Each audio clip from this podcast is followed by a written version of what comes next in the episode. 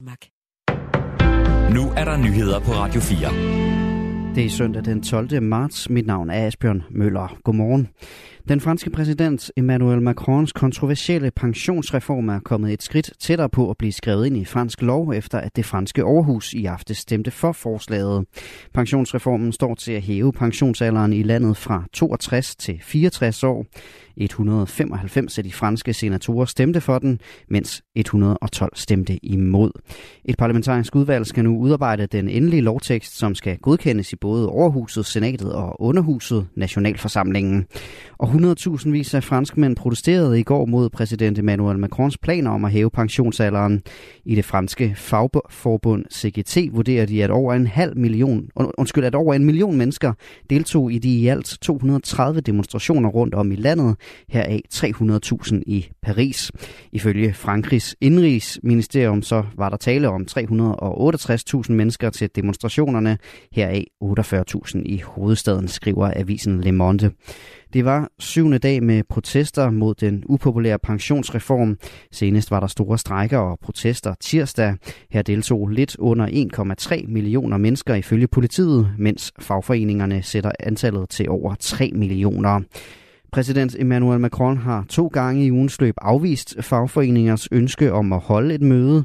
De håber, at han kan overbevises om at trække forslaget tilbage i sin nuværende form. Afvisningen har gjort fagforeningerne meget vrede, siger Felipe Martinez, der er chef for den stærkt venstreorienterede fagforening CGT. Meningsmålinger viser stor modstand mod den planlagte pensionsreform i en ny måling, der er offentliggjort af tv-stationen BFMTV i dag undskyld, i går siger at næsten to tredjedele af de adspurgte franskmænd, det er 63 procent, at de bakker op om de store demonstrationer mod reformplanerne. Over halvdelen siger, at de også støtter strejker og blokader i visse sektorer som en måde at vise sin utilfredshed. Men godt tre ud af fire franskmænd siger i målingen, at de forventer, at Macron i sidste ende vil få sit reformforslag vedtaget. 100.000 af israelere demonstrerede i går for at vise deres modstand mod de ændringer i retsvæsenet, som premierminister Benjamin Netanyahu og hans regering har planer om at gennemføre.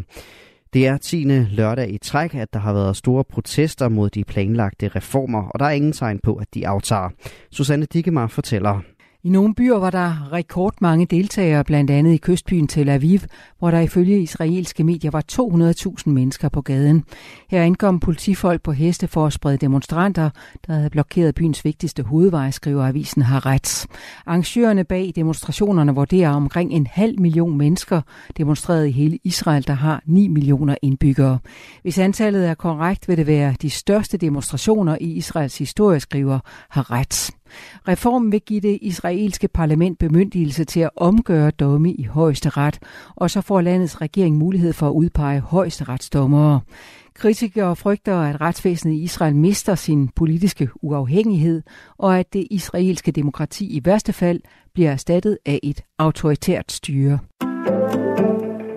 Den 20-årige mand, som mistænkes for at stå bag den timelange gisseltagning på et apotek i den tyske by Karlsruhe i Øh, fredags handlede alene.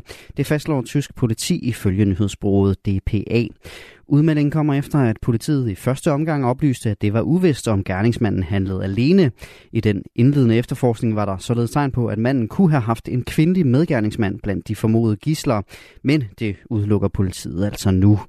Den mistænkte, som er kendt af politiet i forvejen, holdt fredag 11 personer som gisler i næsten 5 timer, indtil specialstyrker stormede apoteket og overmandede ham.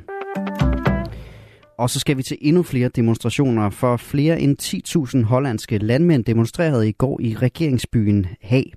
De protesterer mod regeringens planer om at begrænse kvælstofudledninger og mener, at de nye krav vil tvinge mange landmænd til at lukke deres bedrift. Der er ikke noget kvælstofproblem, og ingen landmænd, ingen fødevarer lød teksten på nogle af de bannere, som landmændene havde med til demonstrationen, skriver DR. Og der er regionvalg i Holland på onsdag. Her har landmændene opbakning fra partier på den yderste højrefløj. Store dyrhold og udbredt brug af gødningsstoffer har ifølge Reuters ført til et indhold af kvælstof i både jorden og havet omkring Holland og Belgien, som overskrider EU's grænseværdier. Først en del sol, når altså den lige står op, men i løbet af dagen bliver det mere skyde vestfra med sne eller slud og temperaturer mellem 1 og 5 graders varme, let til frisk vind. Det var nyhederne her på Radio 4 med Asbjørn Møller.